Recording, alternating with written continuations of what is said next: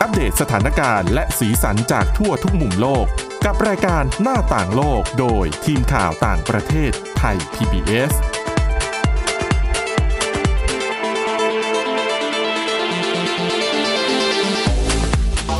สวัสดีค่ะ ต้อนรับเข้าสู่รายการหน้าต่างโลกนะคะ มาอัปเดตสถานการณ์แล้วก็สีสันจากทั่วทุกมุมโลกกับทีมข่าวต่างประเทศไทย PBS ค่ะ เจอกับพวกเราได้ทุกวันจันทร์ถึงวันศุกร์เลยนะคะ วันนี้อยู่กับคุณมินิษฐาจิตกรี แล้วก็ดิฉันทิพย์ตะวันเถระในยพงค์ค่ะ สวัสดีค่ะ สวัสดีค่ะ เรามาพูดกันต่อในเรื่องของโควิด -19 คือต่อกันมายาวๆตั้งแต่เมื่อวานนี้แล้วล่ะ แต่วันนี้เนี่ยขอเริ่มเรื่องด้วยเรื่องของยารักษาโควิด -19 ค่ะ อืมเพราะว่าถือว่าเป็นยาที่คือยาเนี่ยถือเป็นเครื่องมือในการรักษาโควิด -19 ที่หลายคนมองว่าจะมาเป็นตัวเปลี่ยนเกม อืม ในการที่จะมาลดผลกระทบต่างๆ ที่เกิดขึ้นจากการฉีดวัคซีน ค่ะ สำหรับอะคนอาจจะฉีดวัคซีนไม่ได้ ด้วย หรือว่าคนไม่มั่นใจในวัคซีนก็จะได้ไปรับยาเป็นแล้วก็ค่อยไปรักษา อืม คือไม่ในที่นี้ไม่ได้บอกนะว่าวัคซีนไม่มีประโยชน์หรือว่าวัคซีน อ่ะ ไม่สำคัญ ค่ะ วัคซีนยังสำคัญยังสำคัญเทียบเท่ากับยานั่นแหละ อืม เพียงแต่ยาก็เหมือนกับเป็นตัวเสริมเข้ามา คือทำงานกันคนละอย่าง ถูกต้อง ซึ่งก่อนหน้านี้ก็พูดถึงกันเยอะคือโมนูพิราเวีย อืม ที่ได้รับการอนุมัติใช้ไปแล้วในอังกฤษ ค่ะ แต่ในสหรัฐอเมริกาเนี่ยยังรออยู่นะ ยังรอแล้วรอเล่า เขาบอกว่า ยาโมนูพิราเวียเนี่ย คาดว่าน่าจะได้รับการอนุมัติให้มีการใช้เป็นกรณีฉุกเฉินเนี่ยภายในปีนี้ อืม คาดว่านะ เพราะว่าเมิร์กเนี่ยเขายื่นขออนุมัติเนี่ย ไปตั้งแต่เมื่อวันที่ 11 ตุลาคมที่ผ่านมา ค่ะ แล้วก็วันที่ 30 พฤศจิกายนเนี่ย ทางที่ปรึกษาของสำนักงานอาหารและยาสหรัฐอเมริกาหรือว่า FDA เนี่ยเขาจะเจอกันแล้วก็พิจารณาในเรื่องของการอนุมัติใช้ยาเอ่อใช้ยาโมนูพิราเวีย อืม สิ้นเดือนนี้ ค่ะ ดังนั้นเนี่ยก็เลยมองว่าถ้าถ้าทุกอย่างไม่มีปัญหาอะไรก็น่าจะได้รับการอนุมัติภายในสิ้นปีนี้ จบในเรื่องของโมนูพิราเวียมาต่อตัวที่สองแล้วนะคะ ค่ะ เป็นยาของไฟเซอร์ อืม น่าจะพอได้ยินชื่อกันมาบ้าง เพราะเริ่มดังขึ้นเรื่อยๆ ก็คือยาแพ็กสโลวิก ค่ะ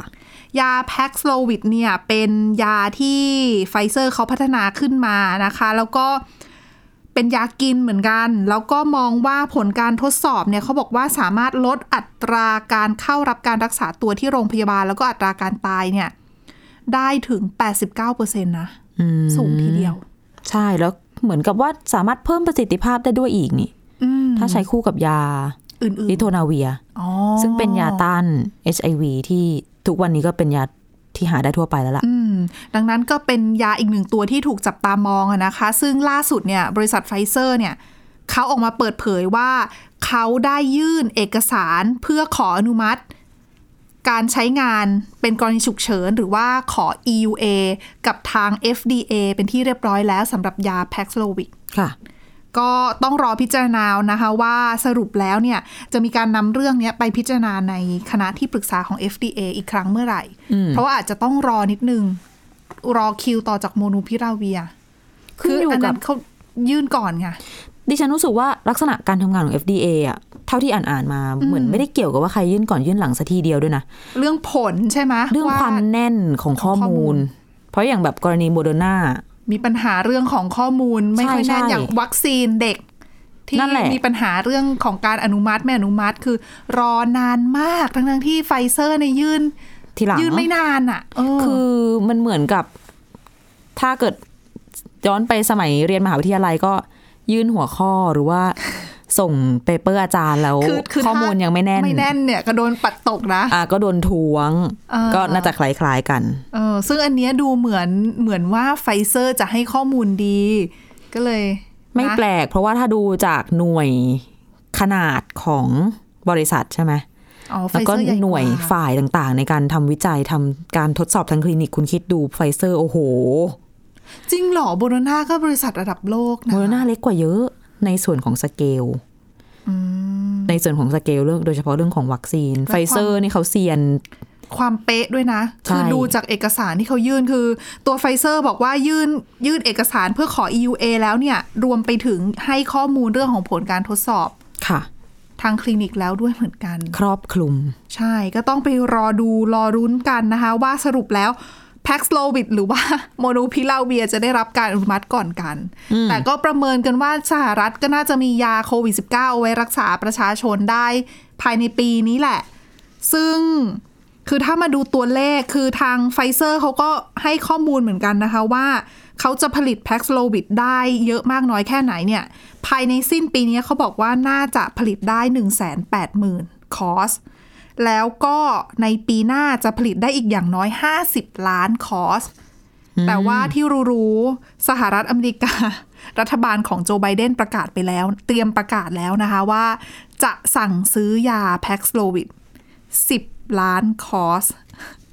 เดี๋ยว เขาผลิตได้ห้าสิบล้าน เดียว ดิฉันต้องพลิกดูกระดาษ ปีนี้ได้1นึ่งแสนหนึ่งแสนแปดหมื่น อ๋อ นั่นน่ะสิ เพราะว่าปีนี้มันเหลืออีกแป๊บเดียว อ ไง ย่างน้อย 50 ล้าน ปีนี้มันเหลืออีกแค่เดือนกว่า เออ ๆ ตัวเลขก็จะประมาณเนี้ยแหละ แต่สหรัฐ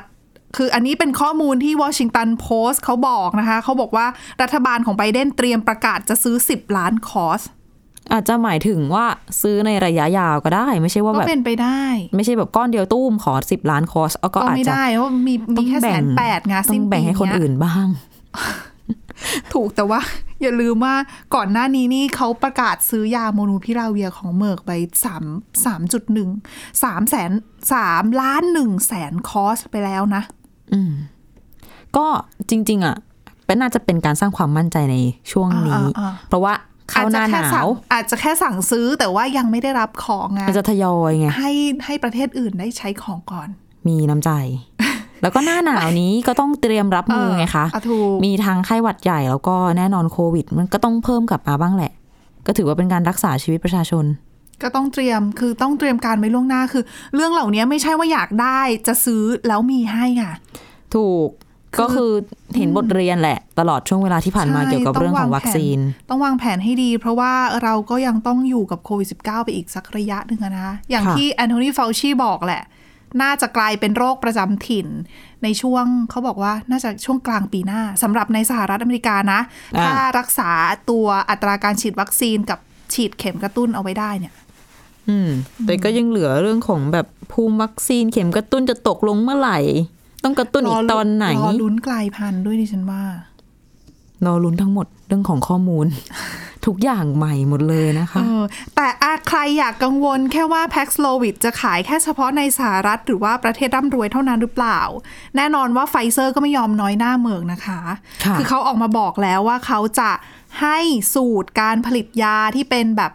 สูตรราคาถูกอะ่ะ กับประเทศยากจนแล้วก็ประเทศที่มีรายได้ปานกลาง ก็คือเป็นตำรับเดียวกันนั่นแหละ ตำรับเดียวกับแพ็กสโลวิดแต่ว่าก็จะให้บริษัทในประเทศต่าง อ้าวถูก ๆ สามารถผลิตแล้วก็เอาไปขายให้กับ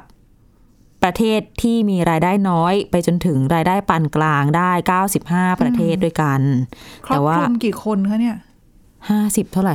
50 เหมือน กว่า ที่ กับเปอร์เซ็นต์ จำ ของ ไม่ โลก ผิด ไหม น่าจะห้าสิบสามเปอร์เซ็นของประชากรโลกนะ ตรงส่วนนี้ อ่าใช่ ครอบคลุมประชากรโลก 53%แต่ว่า คืออย่างในอาเซียนเนี่ย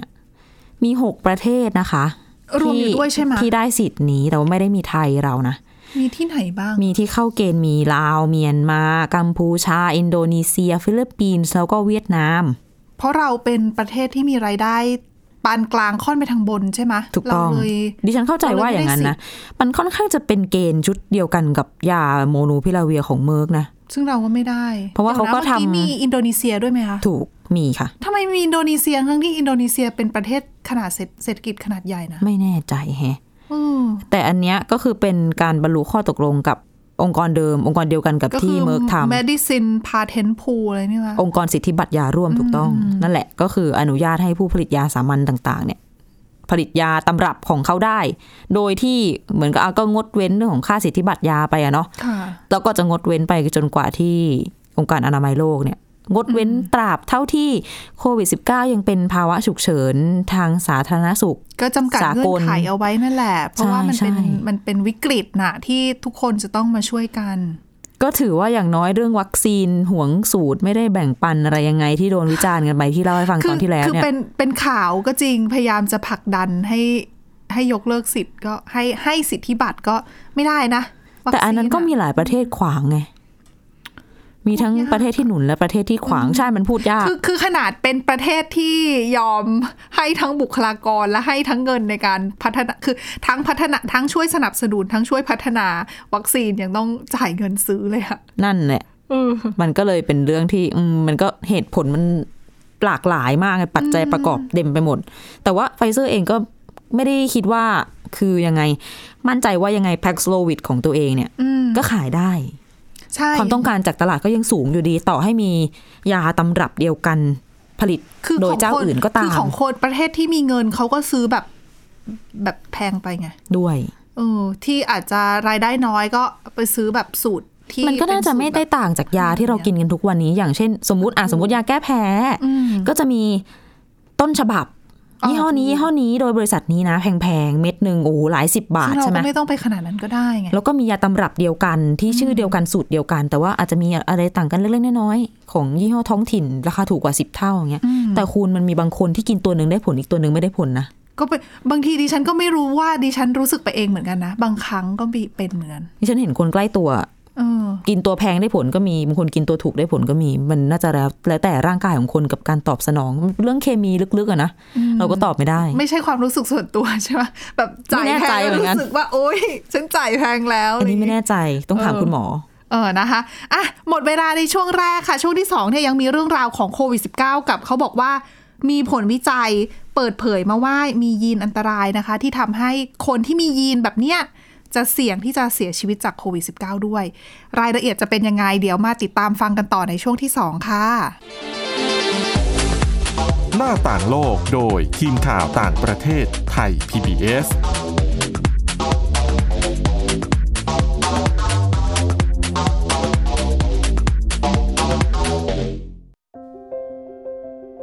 รายการศัลยกรรมความสุข เป็นรายการที่จะทำให้เราเนี่ยมีชีวิตที่มีคุณค่าและมีความสุขมากขึ้น ผู้ฟังจะได้ทราบวิธีหรือว่าได้ฟังเรื่องเล่าที่จะทำให้เรามีความทุกข์น้อยลง มีความสุขมากขึ้น มีชีวิตที่มีคุณค่า แล้วก็มีพลัง ฟังเรื่องเล่าจากประสบการณ์จริง ที่จะช่วยให้เรามองมุมกลับ ปรับมุมคิดกับรายการศัลยกรรมความสุข สดทุกวันเสาร์ 15 นาฬิกา ทางไทย PBS d i g i ดิจิ Radio เว็บไซต์ www.thaipbspodcast.com และแอปพลิเคชัน Thai PBS Podcast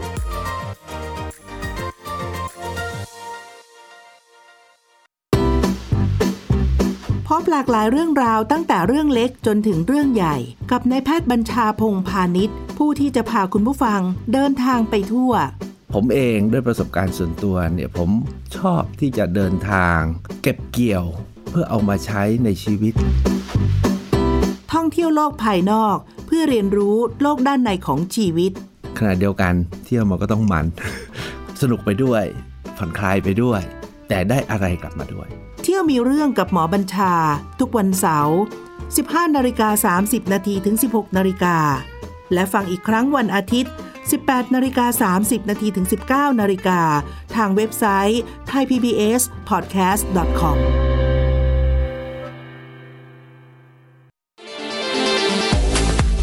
หน้าต่างโลกโดยทีมข่าวต่างประเทศไทย PBS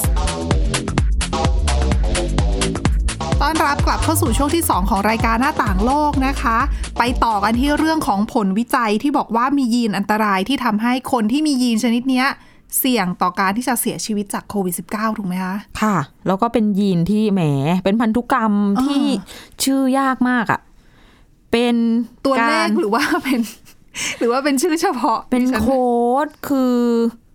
นักวิทยาศาสตร์จากออกซฟอร์ด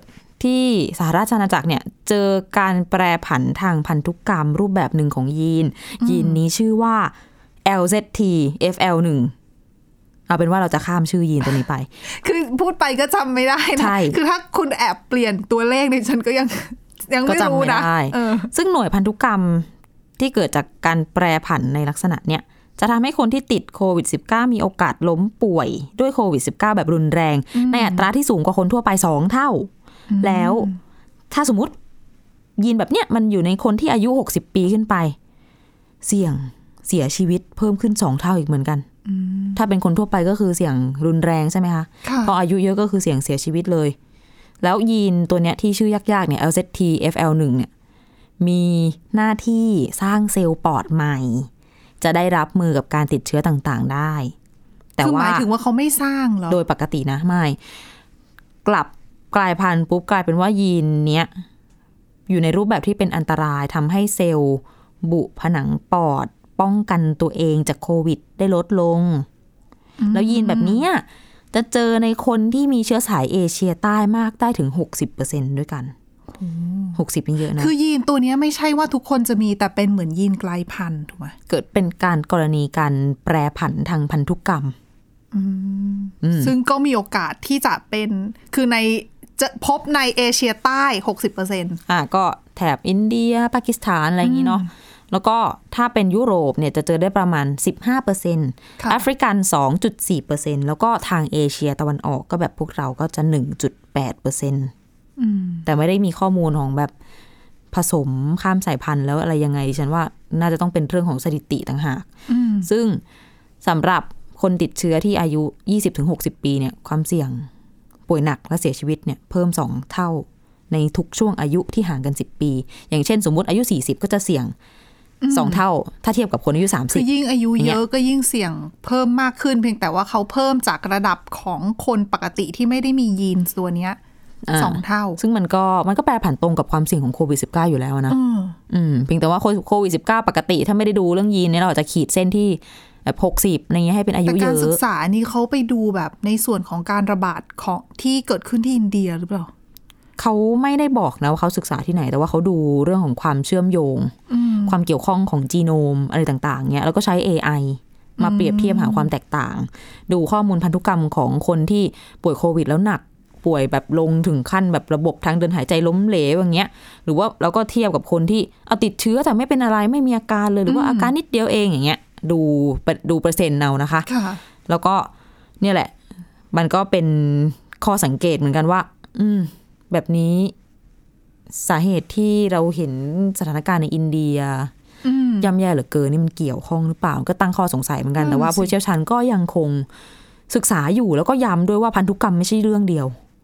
ไม่ใช่ว่ามั นต้องประกอบกันหลายอย่า ใช่ งอะนะคะ ไม่ใช่คุณบอกว่าคุณมีพันธุกรรมนี้ แล้วคือชี้เป็นชี้ตายเลยไม่ใช่ อืม ก็อยู่ที่ความภูมิคุ้มกันแข็งแรงไหม อายุเท่าไหร่อะไรยังไง เงื่อนไขทางสุขภาพอื่น ๆ หรืออแม้กระทั่งโอกาสทางสังคม หรือเศรษฐกิจในการเข้าถึงการรักษาอย่างเงี้ยมันก็เกี่ยวหมดเลย ถูก คือถึงแม้ว่าคุณจะมียีนอันตรายอันนี้ แต่ว่าถ้าคุณฉีดวัคซีน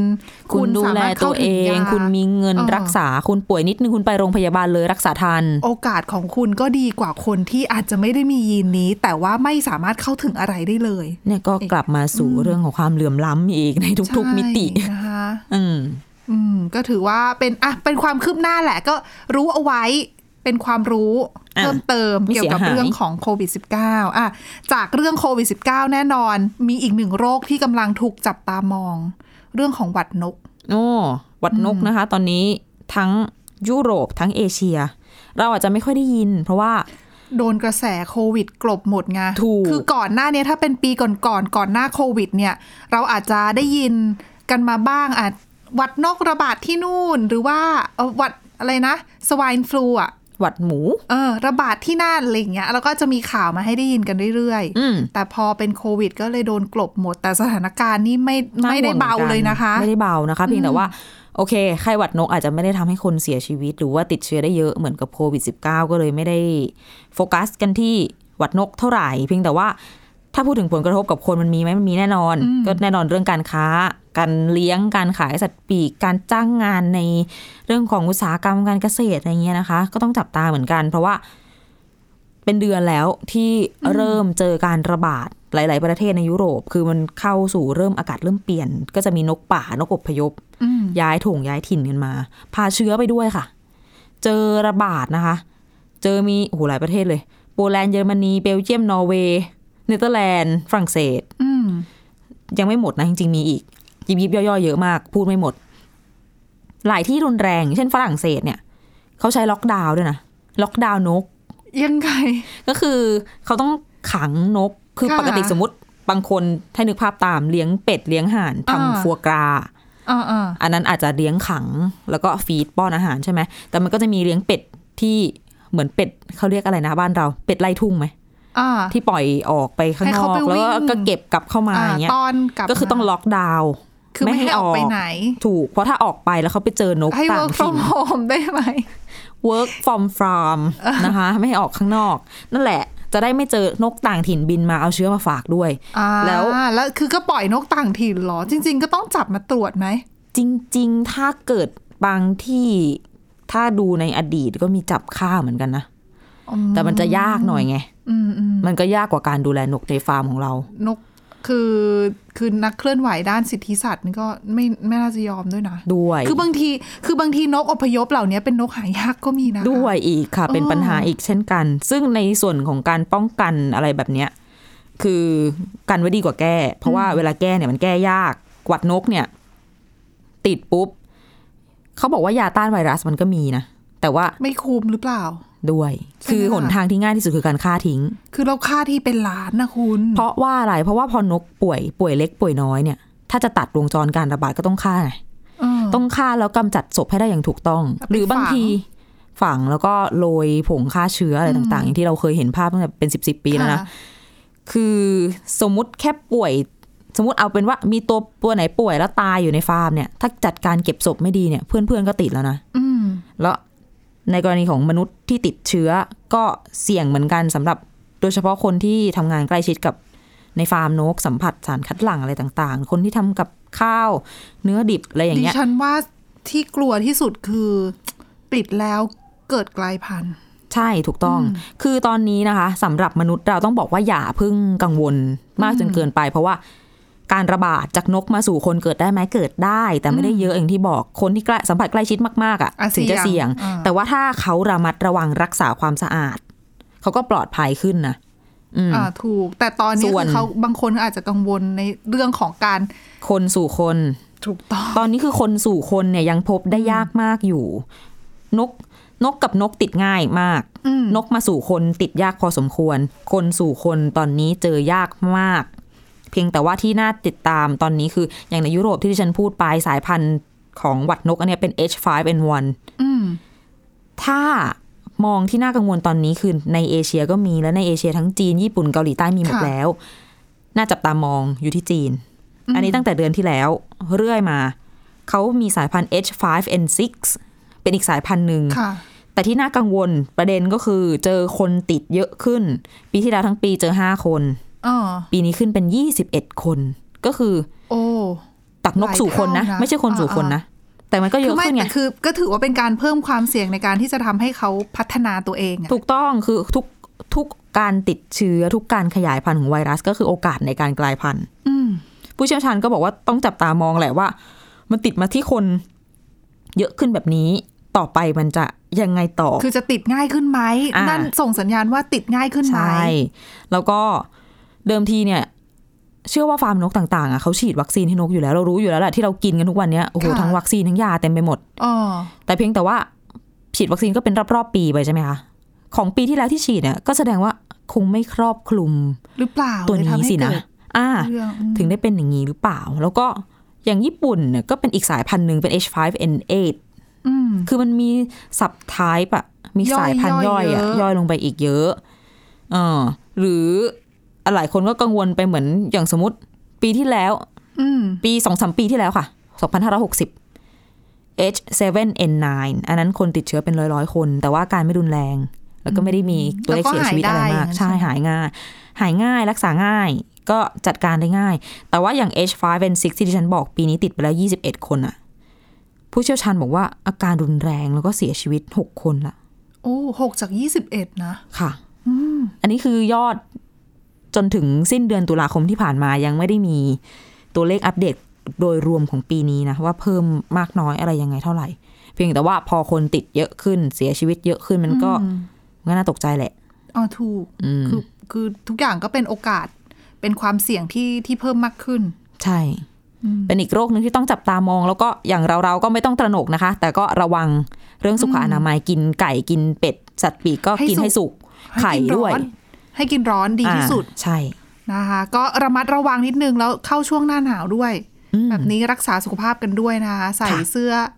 หนาๆหน่อย ลมหนาวเริ่มมา เพราะตอนนี้เราก็หนาวเหมือนกัน หนาวแอร์ เอออ่ะและนี่คือทั้งหมดของรายการหน้าต่างโลกในวันนี้นะคะ คุณผู้ฟังสามารถมาฟังรายการได้ที่ www.thaipbspodcast.com นะคะ หรือว่าฟังผ่านพอดแคสต์ได้ทุกช่องทาง ค้นหาคำว่าหน้าต่างโลกค่ะ วันนี้พวกเราแล้วก็ทีมงานลาไปก่อนนะคะ สวัสดีค่ะ สวัสดีค่ะ Thai PBS podcast. View the world via the voice.